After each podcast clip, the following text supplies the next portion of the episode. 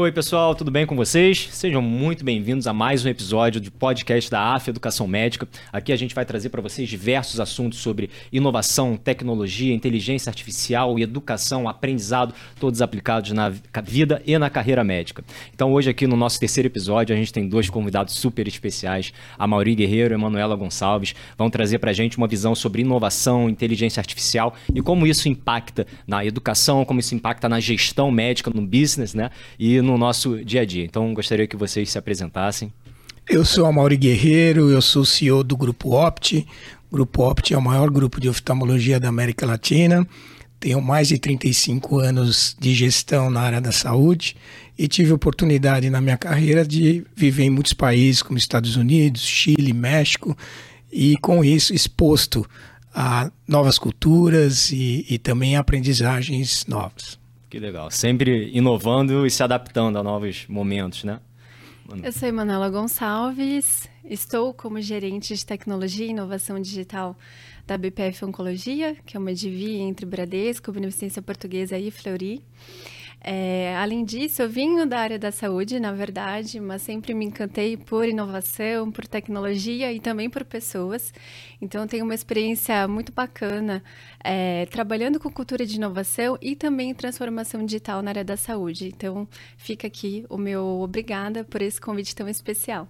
Ah, não, que isso, gente. É um prazer enorme ter vocês aqui, né? Já estivemos juntos em outros projetos, né? É, e assim, a nossa própria carreira, né? É uma inovação, independente de qual área a gente escolha, da qualquer área médica ou do direito, engenharia, qualquer área profissional, se a gente não se inovar, se a gente não se adaptar, em algum momento você vai ficar para trás, né? Então acho que isso é uma postura necessária para qualquer profissional hoje em dia.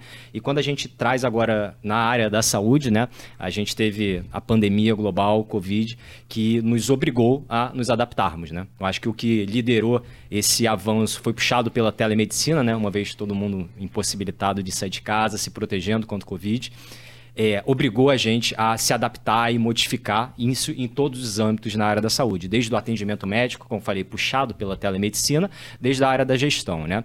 Então, Mauri, eu queria que você falasse um pouco, compartilhasse um pouco sua visão lá do início, como que você acha que essa inovação que a gente veio se adaptando nos últimos tempos, né, e está cada vez mais se intensificando, como que molda na gestão para você? Como que isso impacta na gestão na área da saúde dentro da tua empresa, no teu dia a dia? Como que você vê isso?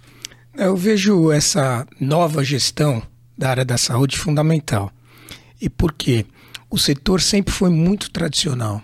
O setor foi muito cheio de não dá para fazer, não é permitido fazer, muito acomodado. E como você comentou, Guilherme, o que aconteceu na pandemia fez com que todos começassem a encontrar maneiras de fazer. Né? E, e poder também é, analisar os obstáculos e realmente ultrapassar esses obstáculos para que a gente continue dando a qualidade de atenção dentro dos nossos hospitais, continue é, proporcionando um ambiente seguro para o médico e o paciente está muito mais exigente. Então, essa exigência e conhecimento do paciente, que também usa muito a inovação para isso, sem dúvida nós temos que nos adaptar para essa é, nova etapa, que é realidade, não é futuro.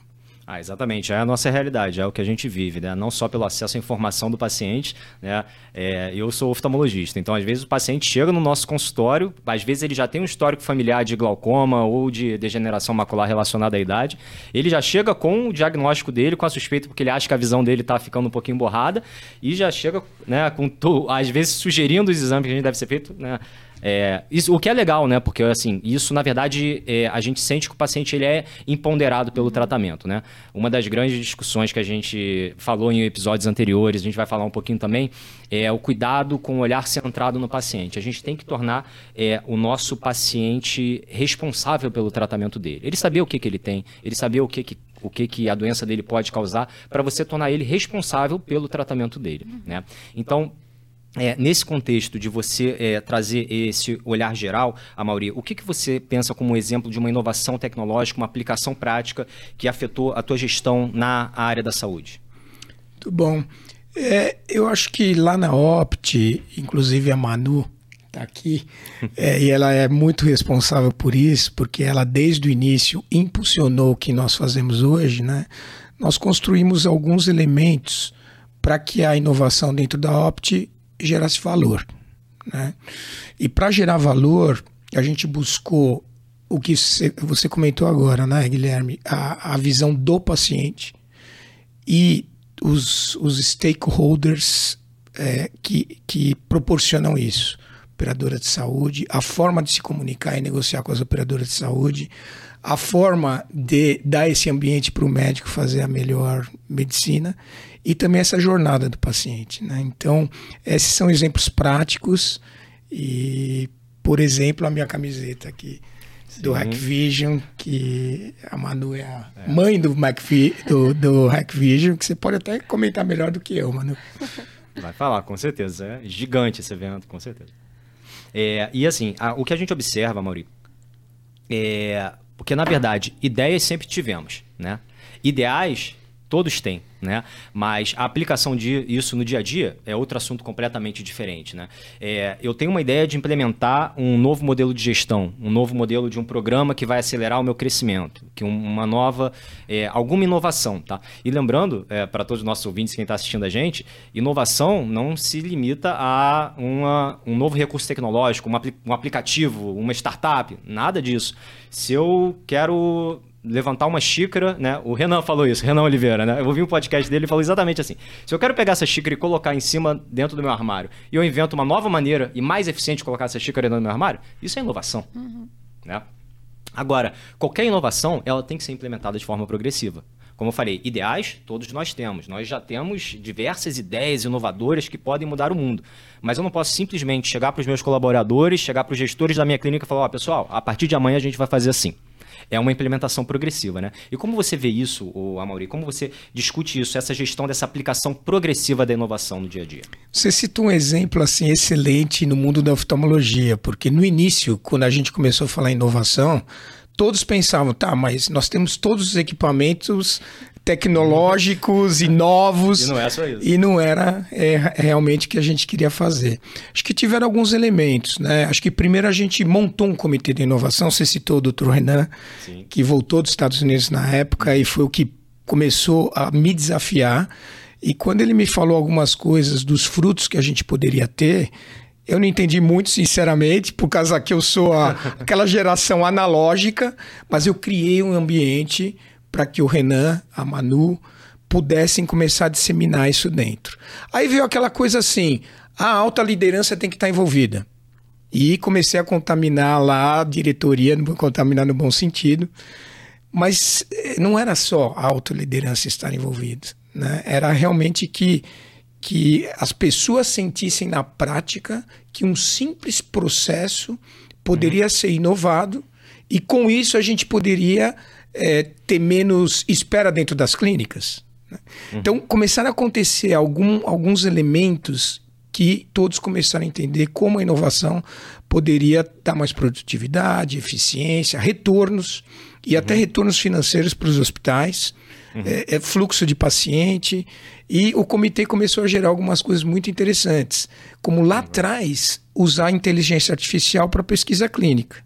E quando a gente começou a falar, eu mesmo olhei e falei: bom, é um sonho, né? E aconteceu muito rápido. Então, essa, essa dimensão progressista que uhum. você comentou, Guilherme, antes uma inovação demorava 10 anos, uhum. hoje está demorando semanas, dias.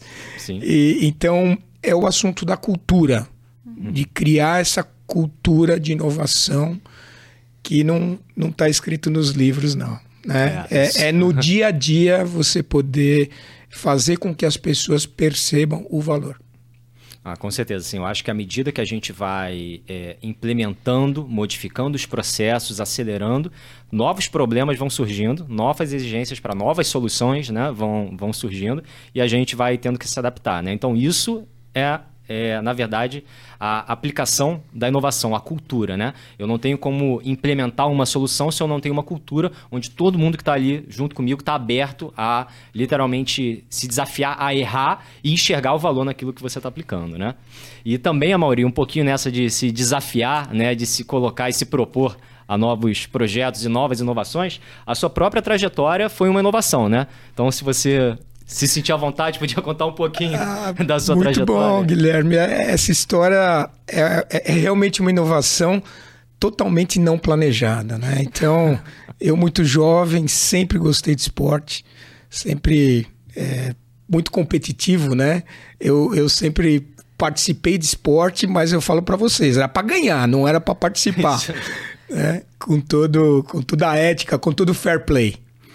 E eu decidi muito jovem fazer educação física. Então eu sou professor de educação física. Comecei lá atrás, com 20 anos, a dar aula. Me especializei em natação. E aí começou tudo, porque eu dava aula para um aluno meu que eu não consegui fazer nadar, então aí eu tinha uma, uma frustração enorme. E esse meu aluno, ele era diretor da Alcon. A Alcon, uma líder mundial na área de oftalmologia. E um dia ele olhou para mim no meio da aula e falou assim: Mauri, o pessoal lá está procurando é, vendedores, mas que não tenham os vícios dos vendedores naquela época. Eu estou falando anos 87, foi quando eu comecei. E você tem esse jeito, você tem esse jeito engajador e tal. Vamos nadar, vamos nadar, né? Mas acabou que eu fui, né? Eu fui e fui contratado. Eu fiquei três anos no Brasil como vendedor é, e, e, aí eu comecei a acreditar nesse meu aluno, uhum. né, que foi quem iniciou tudo, meu aluno de natação. Porque realmente eu conseguia engajar o médico e eu conseguia convencê-lo a usar os produtos, nesse caso da, da, da álcool naquele tempo. E aí eu tive, assim, um, um líder muito claro que falou assim para mim, Maurício, você precisa fazer um estudo na área, na área de negócios, você precisa aprender inglês, alguma multinacional. E, e eu fui. Acho que aí entra também. Tem momentos na vida que os sinais passam. E assim, eu acredito e eu procuro fazer isso hoje, de ser esse mentor, de incomodar esses jovens talentos. Então eu fui, fui estudar, eu estudei marketing na, na SPM, e posteriormente eu estudei administração na, na GV, me virei com inglês, foram sete anos de Brasil e eu fui convidado para ir para os Estados Unidos. Uma surpresa enorme. Estou falando anos 94. O pessoal não tinha internet. Então era como me, é, mudar com família. Eu já tinha o Vinícius, que tinha um ano na época, eu casado com a Marci, é, para outro planeta porque a única forma de se comunicar era fone, AT&T e caríssimo, né? Então foi assim aprendizado, aprendizagem enorme. Eu estava na matriz da Alcon, então aprendi a navegar na, na matriz de uma multinacional, inglês, espanhol, porque eu fui como responsável em, em coordenar ou na verdade pôr em pé, né? Implementar um novo departamento que era o departamento de novos negócios para a América Latina. Aí entrou outra aprendizagem. Eu comecei a viajar esses países, comecei a perceber é, o quão parecido pode ser os países da América Latina, né, com coisas que a gente pode trocar melhores práticas, e o, o quão diferentes são as culturas. Né? E tive muita sorte, depois de três anos eu fui convidado para a minha primeira oportunidade como CEO, que foi no Chile. Nós mudamos para o Chile, lá nasceu o Matheus, então eu tenho dois meninos, tenho o Vinícius e o Matheus. Fiquei quatro anos no Chile. Aprendi muito, porque sempre o meu background, o meu drive foi comercial. Uhum. Marketing, vendas e cliente. É, nesse momento eu já assumi outras áreas, qualidade, finanças, RH, TI. Então foi uma exposição bacana. O Chile, para quem conhece, é um país de altos estándares, e então também me deu muita postura aí. E fui convidado para ir para o México. E nós mudamos, fomos para o México. Mais uma. Mais uma. México, um país ah. robusto, grande, os desafios da fronteira com os Estados Unidos e tudo isso. Uma afiliada da Alcon com fábrica, então também fui exposto aí processo, tudo isso. Ficamos três anos lá. Depois de 10 anos eu voltei para o Brasil. Lógico que aí eu comecei a planejar a minha carreira. Tudo o uhum. que aconteceu com a inovação não planejada, é. nesse momento, bom, agora eu quero assumir o Brasil, que é o meu país, voltar para casa, voltar próximo da família e eu assumi álcool no Brasil. Foi uma gestão muito bacana. Brasil, o maior país da América Latina e um dos 10 maiores do mundo. Uhum. Responsabilidade enorme. Sim. Então eu fui criando aí essa essas aprendizagens para poder ter boas gestões. Voltei para os Estados Unidos, meninos adolescentes. Eu acho que aí a principal desafio foi eles se adaptarem já adolescentes à escola americana, a todas as diferenças fortes de cultura entre a América Latina, o Brasil e os Estados Unidos. Ficamos três anos por lá e eu tomei uma decisão importante que foi oxigenar é, em outras áreas. Comecei uma startup de uma multinacional que não estava aqui no Brasil, chamada Mundifarma, não estava na América Latina. E o projeto aí era começar do zero e fazer uma organização para a América Latina. Aí comecei a ter, ser exposto em novas áreas. Quando eu olho lá atrás, foi muito difícil sair depois de 25 anos e uma carreira que me deu tudo na álcool, né? Mas foi excelente porque aí eu já tinha 40 e tantos, né? E eu precisava dessa oxigenação, Sim. que hoje eu olho como inovar. Eu, eu precisava de, de sair da zona de conforto. Foi ótimo. É, e aí chegou o último momento, onde também foi difícil tomar a decisão de ir para um private equity, como é o Patra, iniciar a Opt do zero. Me senti que eu poderia também é, aprender muito, porque é um mundo de investimentos, Sim, mas numa área que eu tinha muita confiança, que é a oftalmologia. Então foi esse, esse, eu resumi aí os 35 anos de professor de educação física a CEO de empresas. Nossa, Mauri, que, que trajetória sensacional, né? Eu acho que essa frase de professor de educação física a, a gestor de empresas, né? Assim, op, extremos opostos, né? É, mas eu acho que uma coisa muito presente na tua fala é o tempo todo o desafio e você se adaptar e se inovar, né? Eu acho que, novamente, né, de, dentro disso tudo que a gente fala, é, e uma coisa que a gente bateu muito no nosso primeiro episódio lá com Ladeira e com Eduardo Valadares, a gente fala muito sobre é, você perder a vergonha e você se colocar disposto a aprender e errar. E errar muito. Né? Estar perto de pessoas é, que te joguem para cima, pessoas que estejam junto com você, que queiram um time todo, é, ver o time todo crescer junto, né? Que vai olhar para você e falar, ó, oh, você está errado, mas o caminho é esse aqui. E você também ser essa pessoa, né, ser para os outros, né, ver o, essa ideia do time todo crescer junto, inovar dessa forma, mais uma coisa dentro da, da cultura de inovação, né? E com tantas soluções que a gente tem hoje em dia presente, né, a cada momento que a gente pisca, abrem 15 startups com 15 soluções é, inovadoras. A gente tem é, a aplicação do Deep Learning, a gente tem a aplicação é, de diversos métodos, tanto métodos diagnósticos, novos tratamentos, novas pesquisas. Né? Então, assim, dentro desse leque todo, né? Agora, Manu, é, quando a gente tem a parte da aplicação da inteligência artificial é, na medicina, na oftalmologia, quando você tem diferentes plataformas, como que você vê a integração dessas é, diferentes plataformas e recursos e como você acha que isso impacta diretamente na entrega do meu resultado, tanto para a gestão quanto para o meu paciente? Perfeito, Gui. É, essa é uma pergunta bem interessante, né? Eu acho que quando a gente está falando aqui de gestão, de negócio, né, de empresa, a gente precisa ter em mente a estratégia, né? Inteligência artificial, como a Mauri falou, né, no início, ela, ela tende a assustar até um pouco, né? Você fala, poxa, qual que, como que eu vou trabalhar a inteligência artificial dentro do meu contexto? Isso tem está muito linkado com a estratégia, né? Então, eu vejo que quando a gente olha para IA e a gente olha para um contexto mais abrangente de onde ela está inserida, a gente acaba caindo dentro desses conceitos de plataforma, né? O que que, o que, que a plataforma traz de valioso para as empresas, né? Ela traz conexão, ela traz uma visão de rede, né? Então, quando você você olha plataforma, ela é um conceito super abrangente. E dentro desse conceito, a gente pode trabalhar diferentes tecnologias que vão ajudar aquele crescimento da empresa, né? Então, eu vou dar um, um exemplo prático aqui, pensando é, na visão médico e visão medicina. A gente pode ter uma plataforma digital que vai trabalhar tanto a experiência do paciente quanto a experiência do médico, né? Cada um olhando é, sob a sua perspectiva aquela linha de cuidado. Então, eu vejo que dentro, dentro da inteligência inteligência artificial, a gente pode conectar isso dentro desse conceito mais amplo que está muito, muito linkado com estratégia.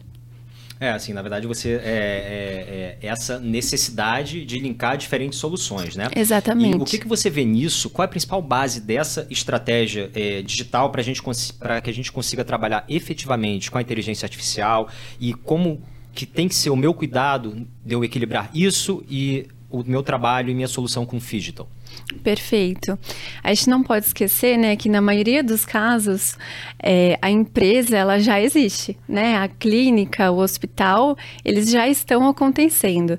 E, e quando a inovação chega, ela tem que chegar para se aliar a esse contexto já existente. Então, não é que a inovação chegou, esquece tudo que foi feito até então, como se tivesse tudo errado, né? E a gente vai mudar é, e transformar do zero. A gente não vai transformar do zero, a gente vai entender o que é de bom naquele contexto e como que a inovação e como a tecnologia pode auxiliar para que aquele contexto, que talvez por algum motivo esteja estagnado, ele possa, possa ir adiante. Né? Então, eu, eu entendo que a estratégia, ela entra nesse momento. Quando eu, eu, eu falo, eu quero trabalhar com inovação, eu quero, é, por N motivos, ter uma, uma área de inovação, um comitê de inovação, isso tem que ter um porquê, né? E quando a gente sabe o porquê, a gente sabe o que buscar. E aí, o como buscar vem o papel dos especialistas de inovação, da equipe que vai trabalhar dentro daquele contexto. Então, é como se a gente fizesse uma avaliação né, da organização e entendesse: olha, tem isso daqui que é muito bom, e a gente pode aproveitar, muito linkado já à cultura de pessoas, como elas trabalham, como que elas se conectam. E a partir daquele momento, a gente fala, olha, isso daqui não está tão legal, mas eu conheço uma tecnologia maravilhosa que pode te auxiliar nesse ponto e nesse aspecto. Então, nós trabalhamos como aliados, né? E a transformação parte disso, né? De aproveitar o que existe de bacana, aquilo que a gente precisa melhorar e encontrar caminhos para que a gente consiga chegar aonde a gente quer. É, com certeza, sim. Na verdade, a gente achar o nosso propósito e seguir naquele caminho, né? Exatamente. Como muito sabiamente dito no Alice no, no País das Maravilhas, para quem não sabe, para onde quer ir, qualquer caminho serve, né? Exato. Agora, quando a gente tem o ponto de vista do cuidado, da atenção, né? O, o, olhar centrado no meu paciente, eu acho que isso modifica tudo. Isso, assim, é o nosso ponto de partida e o nosso ponto final, né? É, e como você vê, mano, hoje em dia, como que a BPF Oncologia está incorporando essa inovação e esse ponto de vista do cuidado, né? O diagnóstico precoce, uhum. a atenção com o meu paciente, né? É, o paciente oncológico, né? Um tipo de cuidado é, muito, muito específico, uma abordagem muito mais é, pessoal. Como que a BPF Oncologia hoje em dia incorpora essa inovação e a inteligência artificial na prática, no dia a dia?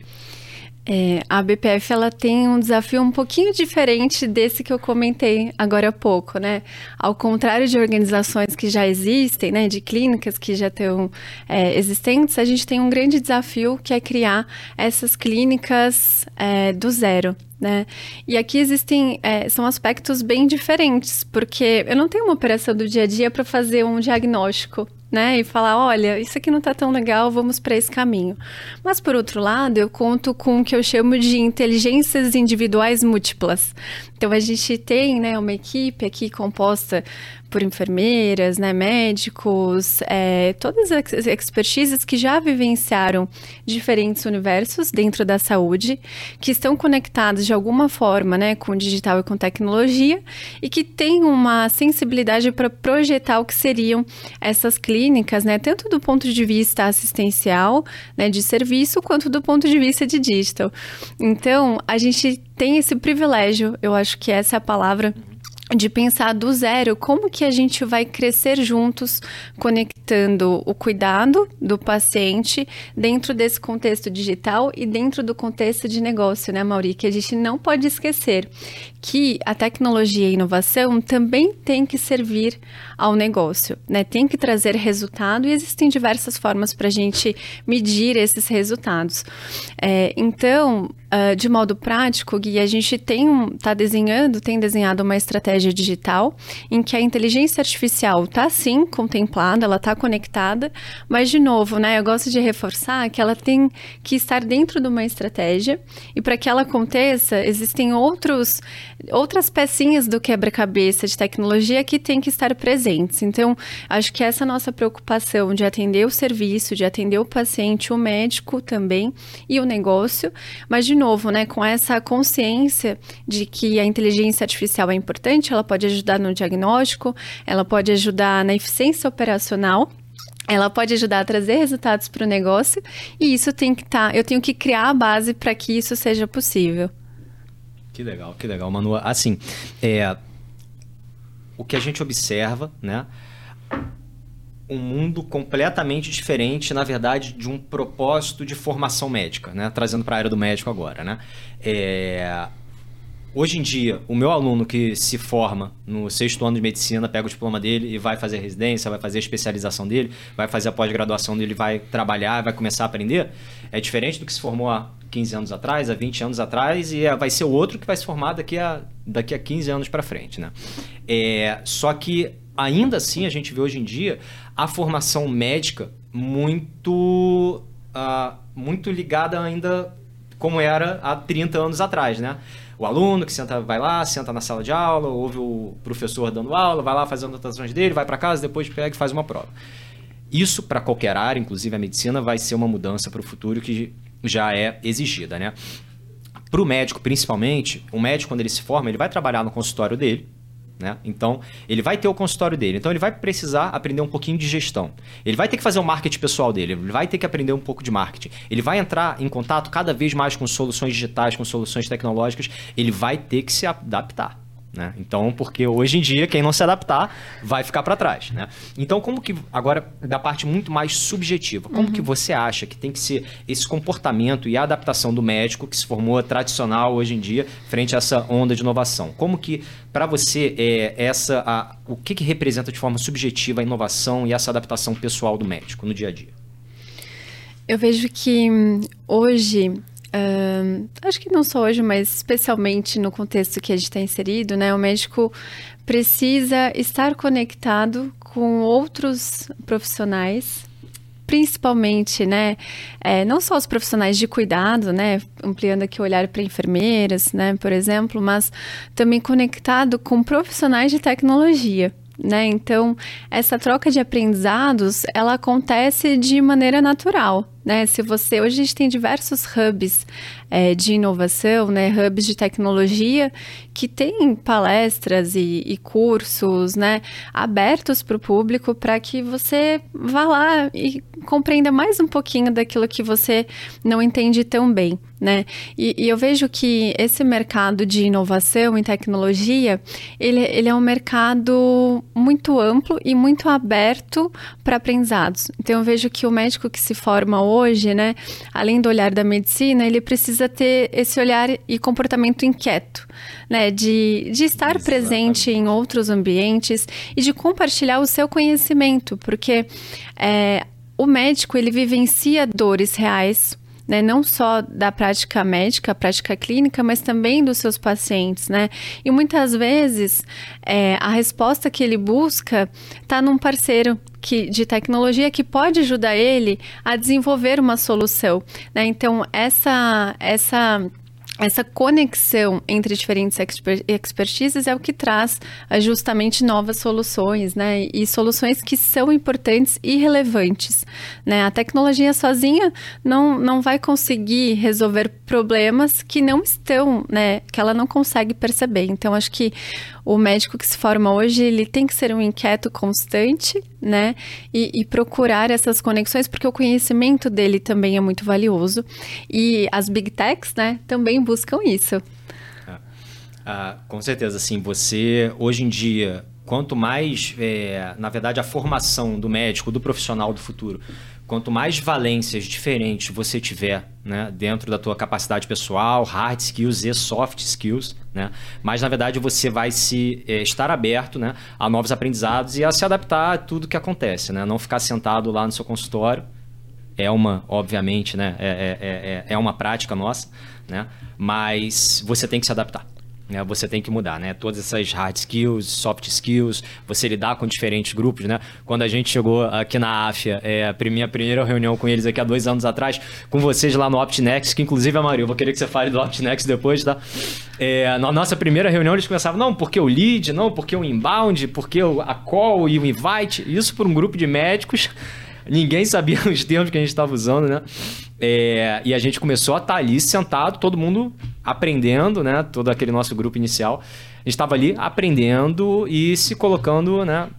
a prova ali o tempo todo, né? É, então, quando a gente traz isso para o nosso contexto de aprendizado, de você se colocar, né, a, a, a, se dispor a desafios, se dispor a aprender, né? Isso traz para a gente inúmeros questionamentos, né? Só que também traz medos. Né? Perder o medo e perder a vergonha, eu acho que é um passo extremamente necessário para a gente sempre, em qualquer profissão, em qualquer área, dar um passo lá na frente. Né? É, um medo para a gente hoje em dia, em todas as profissões, né? inteligência artificial vai me substituir? A inteligência artificial, será que a inteligência artificial vai substituir o médico? Vai substituir o engenheiro, o advogado? Isso é uma pergunta, é uma dor grande, né? Que muitos temem. Bom, eu não creio que vá de forma alguma substituir qualquer profissão. Né? É, novamente, o meu olhar é o olhar centrado no paciente. Né? A gente tem, uh, hoje em dia, inúmeros, inúmeras ferramentas é, com a aplicação da IA no dia a dia, com a aplicação do Deep Learning. É, você tem é, diagnósticos precoces, né? por exemplo, é, você tem hoje em dia softwares que com uma foto, uma retinografia, para quem não sabe, a retinografia é um exame que a gente tem na oftalmologia, que é uma foto do fundo do olho do paciente. Você tem a tomografia é, de coerência ótica, que é um exame que a gente faz também no fundo do olho. Exames complementares que podem ser levados, é, o resultado desses exames serem analisados por um software, e esse software pode me dar é, resultados que muito antes de um médico olhar aquele exame, laudar aquele exame, reconhecer alterações, é o estudo dessa minha imagem através do Deep Learning vai mostrar sinais precoces, por exemplo, de uma retinopatia diabética. Né? Hoje em dia, é, a gente encontra, na verdade, o futuro da medicina. Né? Na verdade, como a gente já está falando, não é futuro, é a nossa realidade. Né? É, o diagnóstico precoce é o que vai evitar é, o desfecho negativo para esse paciente. Né? Então, muito antes, por exemplo, do meu paciente apresentar qualquer sinal de que ele vai, é, de que ele vai desenvolver diabetes, ele pode ter alguma alteração no fundo do olho, na retina. Você tem inúmeras doenças sistêmicas que apresentam alterações na retina, apresentam alterações oftalmológicas como primeira manifestação daquela doença. Então, isso para mim permite abordagem precoce, o tratamento precoce do meu paciente. Né? Isso falando só da parte de diagnóstico e tratamento. E aí entra toda a parte da, é, dessa aplicação é, na gestão dessa aplicação, na educação do, do meu aluno, dessa inovação, na aplicação de, de cuidados planejados né, do meu paciente, ou meu paciente com glaucoma, do meu paciente oncológico. Né? É, então, como que você acha hoje, Amauri, que a gente tem que se preparar dentro da nossa empresa para essas não somente na cultura de inovação, mas como que eu tenho que preparar os meus colaboradores, a minha empresa, na minha área, enquanto gestor, para essas inovações. Como é que eu vou aplicar isso para mim? Como que você prevê essa adaptação na sua realidade? E a fala da, da Manu e a sua, Guilherme, me ajudaram aqui a elaborar esse ponto, né? Voltando no ponto da Manu, é, o core da empresa, né? o back to basics, tem que estar tá muito sólido para depois você agregar essas, essas soluções, né? E muitas vezes isso, em algumas empresas, quando é esquecido, pode trazer problema, né? Então, entrando aí na aplicação. Nós criamos lá, nós criamos, não, eu aprendi muitos frameworks de livros, alguns eu não esqueço até hoje, né? Um deles que eu aprendi recente é o Observatório de Sinais. Então tá passando tanto sinal na sua frente assim, uhum. e se você tiver desatento, você pode fazer com que a sua empresa sofra. E se você tiver atento, e aí entra o framework, você vai ter uma licença para vencer. Então, o framework é mais ou menos assim. Você tem a licença para operar, os nossos hospitais, estrutura, pessoal bem treinado, etc. Você tem as licenças para competir, médicos especializados, tecnologia diferenciada, uhum. esse cuidado do paciente. E nas licenças para vencer, hoje, nas nossas discussões, é dígito. É como a gente inova, como a gente usa isso como elementos que agregam a nossa experiência, no teu ponto de substituir, né, Guilherme? Eu concordo com você. Muitas vezes sai essa coisa de que ah, inúmeras profissões de hoje, daqui dois anos, dez não vão existir mais. É, eu sempre acho que todo esse é, arcabouço de inovação uhum. vão nos ajudar a ser mais efetivos. Então, assim, no, no assunto do médico estar mais preparado, que você e a Manu elaboraram tão bem, né? O que, que eu sinto no médico hoje e o que não estava há um tempo atrás é, uma, é uma, um, um entendimento que ele tem uma empresa hoje. Por mais que seja um sim. consultório, é uma empresa que tem que ter a sua contabilidade, a sua tecnologia, além de todo o ato médico, que tem que gerenciar custos, porque a cadeia, a cadeia de valor na saúde está muito apertada com interesses muito diferentes e com desconfiança uhum. entre uhum. prestadores, operadoras. Então, é um desafio grande e é, a, a, inovação, o, o Open Health, para mim a definição é o tesouro que nós temos de dados, de alguma maneira tem que ser compartilhado para que todos ganhem. Porque se continuar nesse puxa para um lado, puxa para o outro, ninguém vai ganhar. É, dentro da Opt, é, comento agora sobre o OptNext. Era, ia ser a minha próxima pergunta. Eu, eu comentei lá no início, quando a gente criou o comitê de inovação. Uhum. E eu tinha essa ansiedade, porque como eu sou muito executor e vendedor até Sim. hoje, né? Falava, tá bom, e essas ideias, vamos fazer quando? A semana que vem alguém já me traz, vamos fazer um piloto, etc. E eu aprendi que eu estava acelerando um processo que não pode demorar muito, mas que tem aí o seu amadurecimento, né? Então, a partir daí a gente pegou as ideias, começou a priorizar, porque são tantas ideias tão legais que algumas são nice to have, outras vão gerar o que a gente definiu como objetivos dentro da Opt, né? Então a gente elencou aqui objetivo social, dar acesso a melhor oftalmologia, aonde não tem esse acesso. O segundo deles foi educação médica, como as residências e educação uhum. dentro do grupo poderiam se beneficiar uhum. de inteligência artificial e na parte de, de educação. E que isso é, gerasse escala, porque não adiantava eu criar acesso em Joinville Sim. e não criar na Bahia, no Pará, em Recife, que são exemplos onde uhum. nós estamos, né? e, e que realmente gerasse esse valor. E como eu estou dentro de um grupo de investimento, é, dá retorno aos investidores, né? Uhum. E retorno para investidor, a primeira coisa que a gente pensa é dinheiro, o que é correto. Mas a imagem de que a empresa genuinamente está trabalhando com inovação e preparada para captar esses sinais, uhum. observatório de sinais, é, impacta no valuation da empresa. Sem sombra de dúvida. É, então, se tornou uma coisa assim muito diferente para médicos, prestadores, uhum. investidores. Sim. Então, eu fico lá muito atento em como a gente pode cristalizar tudo que o nosso comitê médico e de inovação traz como essas ideias. Que legal. E como é que uma dessas ideias foi a criação do programa OptNext, né? Então, como é que surgiu essa ideia? Como é que foi olhar para você olhar para quem está lá no início, recém-formado e que como é que foi sua ideia de investir nesse pessoal e trazer eles e implementar junto com a Manu, né, lá essa ideia lá no início? Nós temos 3 mil colaboradores, aproximadamente 1.500 médicos, né? Então o que, que a gente começou a perceber? Que do comitê de inovação com 10 pessoas, é, médico, é, desde a região sul do, do país, onde a Manu junto com o Renan começaram, a gente não ia ter essa escala, a gente não ia ter esse alcance. O pessoal não estava entendendo o que estava acontecendo. Né? Então nós começamos a pensar em algumas coisas. Comentei sobre o Hackvision. A Manu criou junto com o Renan. Um hackathon, onde esse grupo que participa tivesse é, projetos concretos de como impactar o social, de como impactar a educação médica, e o VOA, que você comentou há pouco tempo agora, é. nós criamos, começamos a criar elementos que realmente pu pudessem é, é, levar o valor para toda a empresa. Os médicos, alguns, logicamente, começaram a, a encontrar valor e começaram naturalmente a ser os champions dessas ideias. Uhum. E aí, outro médico que estava lá no seu mundo olhar e falar: Nossa, que bacana isso. Começou a implementar também. Então foi muito legal, né? Porque a gente criou uhum. essa, esse conhecimento que começou a disseminar dentro da empresa. Aí eu falei assim: para isso ser sustentável, a gente precisa, e na época eu até chamei do nome e falei assim, a Opt Jovem, né? É. E a Ju que trabalhou com ele falou, não gostei desse nome, mano. Eu falei, como não?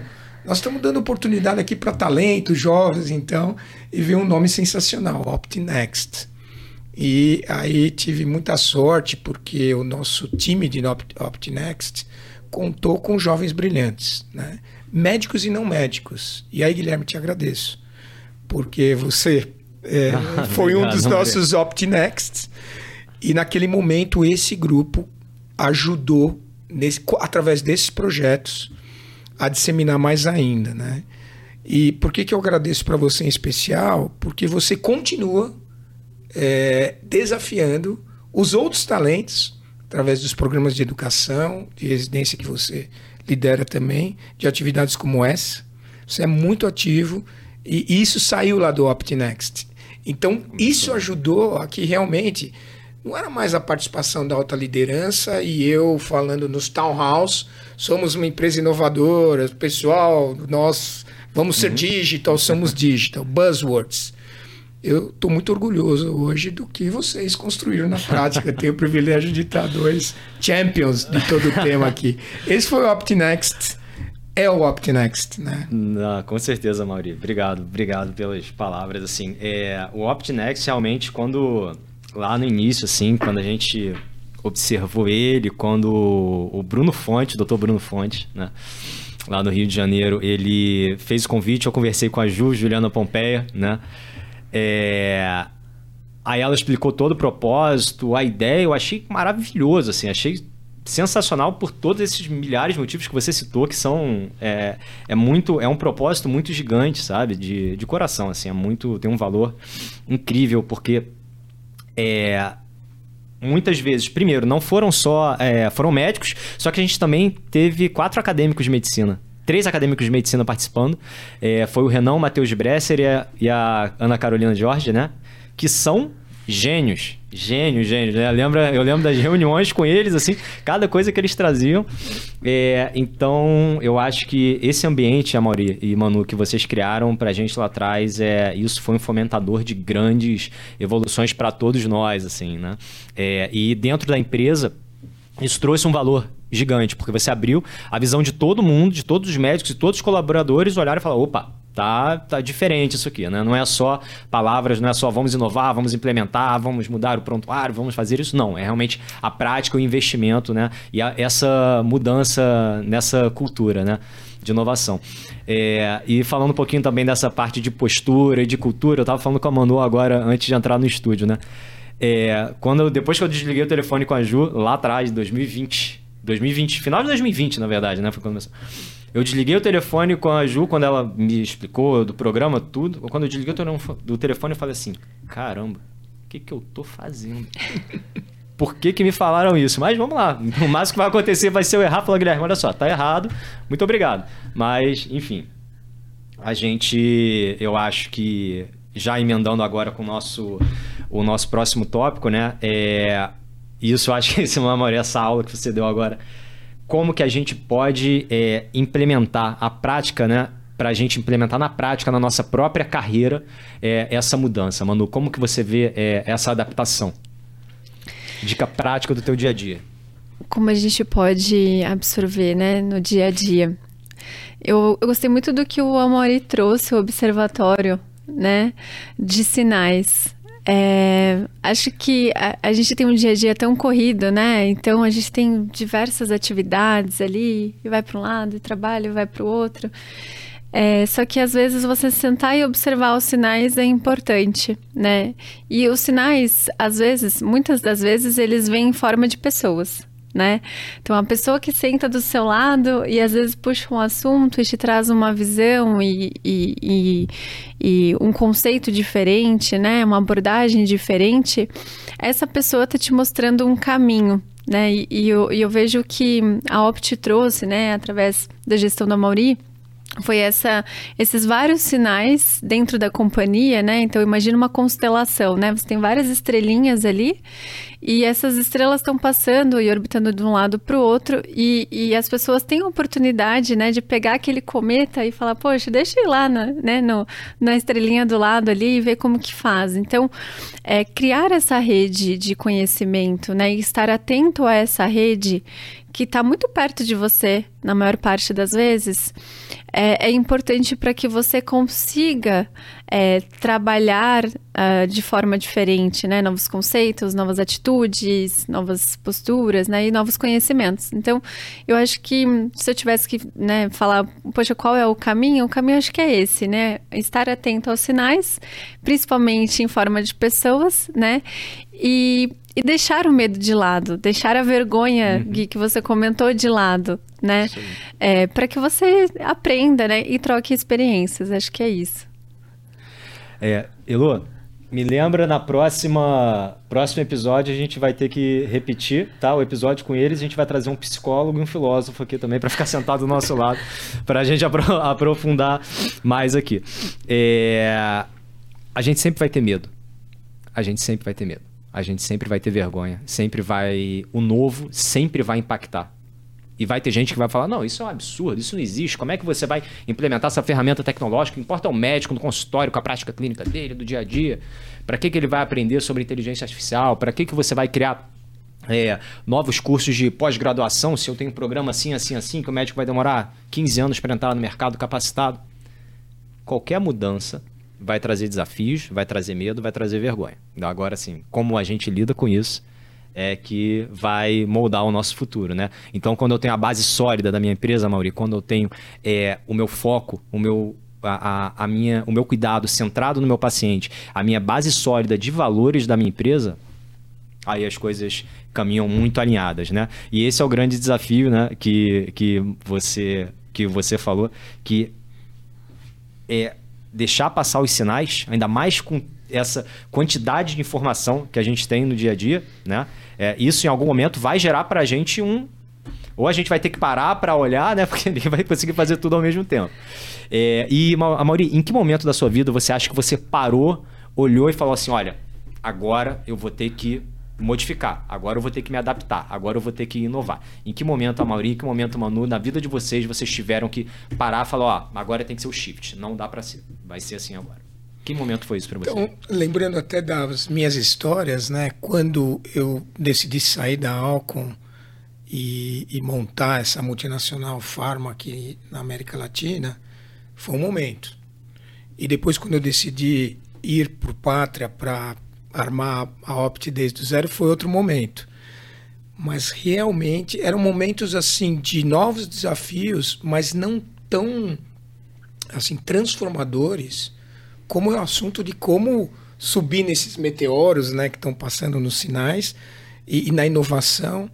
E eu falo para vocês, na minha geração, eu estou me aproximando aos 60, né? Então eu gostei muito do que a Manu falou, que é hoje aprender, e a gente está aqui no coração, eu respiro educação aqui na AFIA, né? É, além das nossas formações formais, além de ler, né? A, o aprendizado face to face é o que te faz realmente pensar em não só se adaptar, né? é, é como surfar o tsunami da inovação. Falando na vida pessoal, todo o assunto de choque de gerações. E, por exemplo, eu na empresa com 3 mil funcionários, eu tenho quase 60, mas eu tenho gente lá de 15, menor aprendiz. Né? E todos têm um valor enorme. Então, a gente não pode ter choque de gerações, a gente tem que ter colaboração de gerações. Então, eu acredito muito na colaboração. E eu estava lembrando um pouco também quando me perguntam, pô, Maurício, tem um sucesso aí na carreira, que é a humildade, que muitas vezes falta para muitos, principalmente quando você tem poder. Quando você tem poder, você perde essa humildade ou você se esquece da humildade. Sim. Então, a humildade de falar, não sei, vou atrás, vou aprender. Né? E talvez eu possa comentar um último, o que, que eu fiz para surfar isso. Né?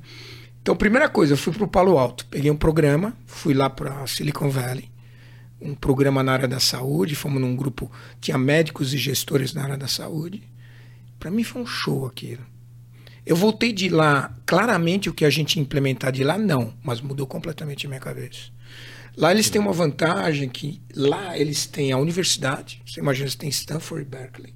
Então tem o talento, é, claro. É tem o Venture Capital, cheio de investidores falando uhum. em qual startup eu vou apostar o, o, o dinheiro. Competitividade enorme. Né? E tem as empresas, é incrível as aceleradoras, as uhum. startups, como tem apoio financeiro das empresas e do governo. Aqui é mais difícil. Mas nós somos uhum. muito mais criativos que eles. Né? Então, é, essa foi a primeira. A segunda, eu tive um convite para ir na home office do Google. Disney World. É incrível. Não, eu cheguei lá e falei, como, como é que essa empresa faz dinheiro? né? E pura inovação, né? Toda a história do Google, em um, em um seminário aí, estavam falando que Yahoo, né, lá atrás, é, deixou comprar, de comprar o, o, Google, que eram poucos milhões de dólares. Hoje o que Caramba. vale o Google é. e o que vale o Yahoo. Observatório de uhum. Sinais, né? O que, que aconteceu aí? Deixou passar o trem. Foi incrível lá no Google, o que também mexeu na minha cabeça. Uhum. Né? Então, o que, que eu deixo aqui? Tem um livro chamado Never Stop Learning. Eu super recomendo. Porque a gente vai passando a vida, a gente vai se acomodando, a gente vai ficando. É, é aquela coisa, pô, já tem 50 anos. Esse não muda mais. Eu procuro é, mudar. E vai passando os anos, é mais difícil. Não, sem sombra de dúvida, assim, a gente é uma coisa muito muito importante é a gente sempre estar tá, é, em ambientes que promovam, né, que fomentem esse nosso esse nosso crescimento, né? É, a humildade de você saber ouvir quando você está nas outras posições, eu acho que é muito é, é, é um, um, exercício difícil de fazer, né? E reconhecimento pessoal, assim, de que você é, ninguém sabe tudo. Você vai chegar lá, a gente sabe, é, eu sei da parte médica, né? Aliás, eu não sei da parte médica, né? É, eu sei um pouco da parte médica, mas eu não sei nada da gestão, não sei nada da inovação. Então você está perto de pessoas, você está perto de um time que fomente esse crescimento, né? Esse ambiente, você estar disposto a ouvir, é o que vai você fazer você andar e usar os exemplos que você teve né, é, é, ao, ao, longo da vida, né? Os grandes líderes, né? É, e as grandes empresas, né? E tudo isso. E Manu, qual você foi para qual para você foi esse turning point? Como é que foi esse shift para você? Gui, o shift foi quando eu terminei é, a minha formação de PhD, né? Meu sonho era era ser pesquisadora científica, né? Adoro ainda, né, o universo da universidade. Acho que na universidade você tem a oportunidade de aprender com muita gente, de explorar novas possibilidades. Então, quando entrei na universidade, foi quase Disneylândia também. Eu falei, nossa, como é que a gente, como é que, como é que eu estava fora disso tudo, né? Então, foi um lugar muito bom de estar. E aí eu tive né, a oportunidade de estar perto de mentores, muito mais do que professores, que falavam: Ó, oh, isso daqui é importante, isso daqui é mais importante ainda. Não pensa que vai ser assim para sempre. Eu acho que é, esse, né, esse olhar do não vai ser assim quando você se formar foi muito importante. Mas eu tinha esse sonho de ser pesquisadora, então segui é, a carreira fazendo pesquisa, né, por alguns anos. Tive a oportunidade de estar fora do Brasil e foi lá quando eu atingi, né, o, o grande sonho, que eu falei, poxa, estou num país que eu queria estar, falando um idioma diferente, dentro desse contexto de pesquisa, eu falei, poxa, mas eu acho que não quero fazer isso para o resto da vida. E, e, foi um grande choque, na verdade, né? Foi, foi decepcionante em parte, né? Você fala, poxa, mas eu queria tanto isso e agora que eu cheguei aqui, talvez eu não queira tanto mais. E aí foi quando eu voltei pro, pro Brasil e aí eu, eu falei, poxa, já que eu não quero tanto mais isso, deixa eu explorar o que existe de novo, né? E comecei a participar de vários eventos dentro da universidade, fora da universidade. E nessa época o Renan me encontrou. Ele já tinha me encontrado no LinkedIn na época que eu estava fora, e um dia a gente se encontrou num evento de inovação. Ele falou: ah, você, não é você que é a Manu? Eu falei: não é, não é você que é o Renan. E aí a gente começou a conversar dali. Eu já tinha, eu fazia parte de um grupo chamado Mad Hacker da universidade, então eu já trabalhava, digamos, informalmente, né, com, com inovação. Ele falou: poxa, a gente está criando um comitê aqui, por que, que você não vem é, para cá e, e a gente começa a construir isso juntos? E eu achei sensacional, porque eu sentia muita saudade de estar dentro do hospital convivendo com pessoas com problemas reais, né, do dia a dia, e em paralelo a gente podia desenvolver algo novo, né, é, do zero, digamos assim, apoiado, claro, no que já existia. E, e, foi uma experiência sensacional. Então, o Turning Point, na verdade, foi de, de uma mudança aí de, de carreira também, de atuação, né, junto com, com uma mudança aí pessoal que também aconteceu no, naquele momento. E, e eu acho que foi ótimo, foi maravilhoso, assim. E, e, e a partir daquele momento, eu, eu, passei a estar muito mais aberta, né? A ouvir as pessoas, a estar em lugares diferentes, né? Então, já aproveito para agradecer mais uma vez o convite, uhum.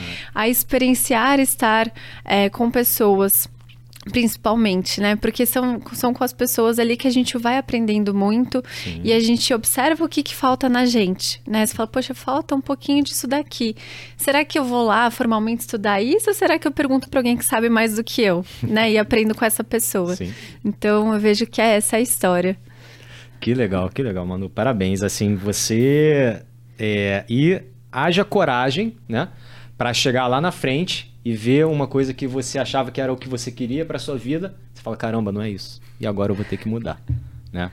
Então é, essa mudança, é, essa mudança de postura, tanto pela coragem, a perda do medo, acho que é o essencial para a gente inovar em qualquer área, né?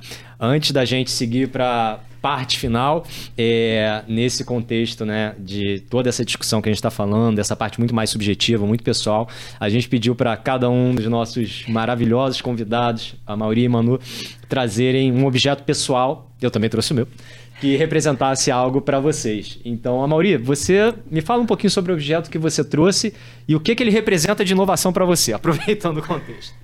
Então, que a minha história, né? Onde tudo começou? com o meu óculos de natação, minha touquinha de natação, com os meus alunos, com o Dr. Satoru, que já falecido, foi aquele que falou: vai lá que você tem um jeito de bom vendedor. Que eu olhei e falei: você tá louco, vai nadar. Então eu trouxe aqui simbolizando o, o, todos os meus apetrechos aqui da natação, que eu continuo fazendo até hoje, esporte e todos os esportes. Foi onde começou. Também o, o foco é a disciplina que traz, né? Perfeito, Manu, o que perfeito. que você trouxe pra gente? Eu trouxe dois, pega, ob... pega dois objetos, na verdade. É, bom, vou falar primeiro do livro, tá? Vou deixar o pessoal mais curioso aqui por causa da porque da xícara. Esse livro aqui, que é o Rock Rio, né, a arte é de sonhar e fazer acontecer, eu acho que ela une duas grandes paixões da Manu, né? Eu acho que ela une a paixão de fazer diferente, fazer acontecer, e ela une a paixão pela música mesmo, né? É, e, e, e, quando eu li esse livro, ele aconteceu por acaso na minha vida. Eu estava numa, numa feira do livro, em Joinville. E eu falei, ah, vou dar uma volta, né? Prometendo que não ia comprar nenhum livro. é, e quando eu vi, eu falei, nossa, que diferente. E, e eu recomendo esse livro para todos que, que falam para mim, Manu, quero ler um livro sobre inovação. Eu recomendo esse livro. Ele não é um livro da saúde, obviamente, mas ele conta como que você trabalha com pessoas, um sonho, como que você concretiza esse sonho em ação e como que você encanta o seu público? Como você torna é, a experiência uma experiência diferenciada e para a vida? Então esse livro ele tem me inspirado muito agora com esse novo desafio no dia a dia, que é sempre fazer o excepcional, né, dentro das nossas possibilidades. Então eu trouxe, acho que ele representa muito para mim, né, nessa, nessa, nessa fase de agora. E eu trouxe um objeto super antigo aqui. É, eu acho que ele tem mais Meu de. Deus, acho que ele tem uns 20 anos, tá? Não vou, não vou revelar a minha idade. Que é o Pink o Cérebro. Ai, adorava. É, e, e, e, e, o que, que tem, né, de inspirador no Pink Cérebro? Aí, falando um pouco da infância. Aí falando de inovação, é, o Pink e o cérebro eles não existem separadamente, né? Todos os planos de dominação do mundo acontecem juntos e cada um tem a sua personalidade, né? Então o cérebro lá sempre mais sisudo, vai desenha na lousa, ó, esse é o plano, a gente vai fazer assim, né? O Pink com aquele ar de leveza, falando calma, não é bem assim, vamos lá, vamos tentar fazer. Mas eles, obviamente, nunca conseguem dominar o mundo, né? Mas eles estão sempre tentando e eles nunca ficam é, tristes, né? Ou, ou, é, ou, se deixam desanimar, né? Porque eles erraram, porque não deu certo. E a inovação, ela tem muito disso, né? De você, obviamente, tem ali um planejamento, você vai fazer o teste, talvez não saia o resultado que você espera, mas você sempre tira um aprendizado daquilo. Então, eu trouxe esse, esse, essa xícara aqui porque eu acho que ela representa um pouco no passado, né? Não imaginava que estaria aqui hoje, mas acho que ela, ela representa bastante o espírito de como trabalhar com isso, com inovação. Resiliência. Resiliência, muita resiliência. Que legal, que legal. Nossa, isso, além de entregar a minha idade, porque eu adorava esse desenho. É, que recado maravilhoso, mano. É, é, eu, como objeto, eu trouxe, na verdade, uma foto, que é uma foto onde eu estou pedalando a minha bicicletinha, né? Como a Elô fala que a minha bicicletinha que eu pedalo de madrugada. É, mas é, nessa foto eu estou usando um uniforme e no meu uniforme tem o símbolo do Krav Maga, da Federação Sul-Americana de Krav Maga. Então isso para mim representa é, duas coisas, dois pontos cruciais na minha vida.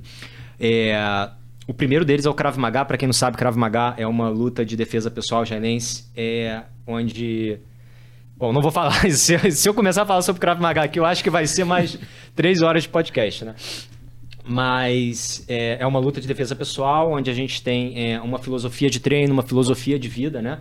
Onde a parte técnica do Krav Maga, a parte da luta mesmo é 10%, a parte da filosofia de vida é 90%. É, e o Krav Maga me trouxe para minha vida muito foco e muita disciplina. Quando você entra numa aula, é, você tem é, uma ordem para entrar, você tem uma ordem para sair. É, todo o padrão durante o meu aquecimento, durante, é, o, durante a aula em si, tanto na parte física quanto na parte técnica, é, você segue uma disciplina, né? E ao longo dos anos, obviamente, eu comecei muito novo com o Krav Maga, né? Eu comecei com 13 anos de idade é, a fazer, o, a lutar. E já tinha feito outras lutas antes, mas quando eu comecei eu vi que era totalmente diferente. Eu não tinha cabeça, na verdade, com aquela idade para compreender né, o que aquilo é, representava, mas à medida que eu fui é, pegando, é, pass foram passando os anos, eu treinando, eu fui vendo como que a filosofia do Krav Maga foi se é, foi entrando na minha vida e foi me moldando, né? Porque eu, como eu entrei muito novo, é, a minha educação se deu muito lá dentro, né? Obviamente junto com a educação que eu recebi em casa dos meus pais, mas essa parte da disciplina, do foco, de sempre perseverar é, isso para nossa vida é essencial, né? Porque, que nem a Manu falou, você vai ter momentos que você vai bater de frente com o um muro e vai tentar dominar o mundo e não vai dar certo. E no dia seguinte você vai tentar de novo e sempre com é, sempre muito obstinado, com muita seriedade, mas também com leveza, né? Então eu acho que o Krav Maga me trouxe muita disciplina e muito foco e muita determinação. É, na, no, no, meu dia a dia e, e, na minha vida e nos desafios diários, porque sempre tem alguma coisa que vai fazer a gente abaixar a cabeça, vai fazer a gente querer desistir, você vai levantar para trabalhar, ou você vai entrar num projeto de inovação, alguma coisa e falar, cara, não é para mim, não estou disposto, estou cheio de problema para resolver, mas olha só, acredito no propósito, é para aqui que eu tenho que seguir, eu vou ter que ter disciplina para seguir esse caminho, né? E por causa do Krav Maga eu comecei a fazer triatlon, porque é, no Krav Maga tem uma parte de um preparo físico que é exigido, né, num teste de, de aptidão física para mudança entre diferentes graduações. E eu comecei, eu já corria por conta própria antes, gostava de correr, e eu comecei a correr especificamente me preparando para o exame físico, né? Aí eu entrei para uma assessoria de triatlon, é, de, é uma assessoria multisporte no Rio de Janeiro, né? Na Tribos. E lá na Tribos, com o Bernardo Timon, que é o meu treinador lá, é, eu comecei a correr e entrei no triatlon. E o triatlon ele é um esporte onde você tem natação, ciclismo e corrida, é, em diferentes distâncias, diferentes modalidades de prova, só que é extremamente cansativo é extremamente doloroso, tanto o treino quanto a prova. E para você chegar lá na frente, se você quiser entregar um bom resultado, se você quiser se superar, né? Porque não é só entregar um bom resultado para os outros, é para si mesmo, né? O resultado é pessoal, né? É, eu não sou competitivo com os outros, eu sou competitivo comigo mesmo, né?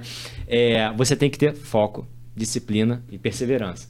Então, através do mestre Kobe e do mestre Márcio Risberg, que é o meu mestre no Krav Maga, né, que me criou até o, e me cria até hoje lá dentro, né, já há 22 anos. E através do, do meu foco aí no, no triatlon, é, isso é o que eu trouxe para minha vida, né, em todas as áreas, de sempre de nunca desistir, nunca baixar a cabeça, as coisas estão dando errado, as coisas vão dar errado, mas eu sei qual é o meu norte, eu sei para onde eu tenho que seguir e é para lá que eu vou. Se eu desistir, tudo acaba, mas se a gente manter a, a, a perseverança aí, as coisas é, vão dar certo, né? É, bom, caminhando agora para a parte final, é, eu queria agradecer demais, Manu, a Mauri, vocês é, estarem aqui conosco nesse podcast. É, a conexão pessoal que a gente tem já é gigante pelos projetos que a gente já participou. É, ter vocês dois aqui hoje conosco representa é, muita, muita coisa muito importante, né? É, tanto questão de projetos quanto pessoal para mim. Então, estou muito, muito feliz é, de ter vocês aqui, tá? Muito obrigado. Queria convidar nossos ouvintes que tiverem dúvida, que quiserem conhecer mais o Amauri e a Manu, podem segui-los nas redes sociais, está lá no LinkedIn, Amauri Guerreiro e Manuela Gonçalves. A gente está sempre postando atualizações e também vocês podem acompanhar a gente aqui no canal do podcast, é, no canal do YouTube da AF Educação Médica, no nosso Instagram e no Spotify, que a gente vai ter toda essa todo esse conteúdo disponível para vocês e também o convite para vocês continuarem com a gente no nosso próximo episódio, que a gente vai falar sobre as últimas tendências na saúde, né? Com a Estela Brandt e com o Ricardo o doutor Ricardo, que vão apresentar para vocês novos temas aí. Novamente, a Mauri Manu, Posso... muito grato de ter vocês aqui e palavras. É uma mensagem final. É, quando eu estava falando do Never Stop Learning, né? Incrível o que eu aprendi aqui hoje. Assim como eu tive no Palo Alto e voltei diferente, sem dúvida, depois dessa conversa, oxigenou. E o que você trouxe, mano, do não desanimar, e depois Guilherme trouxe da resiliência, e, e se usou duas vezes é, o não desistir. E para todo o meu pessoal da Opt, e a Manu vai lembrar disso, todas as minhas falas, nos momentos mais difíceis, eu sempre falo para o pessoal: never give up. Não importa o que aconteça. Eu falo isso para os meus filhos, e, e é isso ah, os eh, obstáculos vão acontecer. Never give up. E outra vez, muito obrigado. Experiência incrível. Parabéns, Guilherme, Áfia, por estar tá sempre nos é, desafiando a aprender mais. Faço da maioria as minhas palavras. Foi incrível vou sair daqui é, muito melhor do que eu cheguei, né? Eu acho que estar nesse ambiente entre amigos é, é um grande prazer e, e experienciar né, a AFIA é, foi incrível. Muito obrigada, Gui. Nada, gente. O Brasil é todo nosso. Ter vocês novamente aqui conosco é, é, algo extremamente grandioso, de uma importância inimaginável. Então, muito obrigado a vocês. Muito obrigado a vocês e obrigado a todos que estão nos ouvindo e nos assistindo. E fique ligado aqui para os próximos episódios, pessoal. Muito obrigado, gente.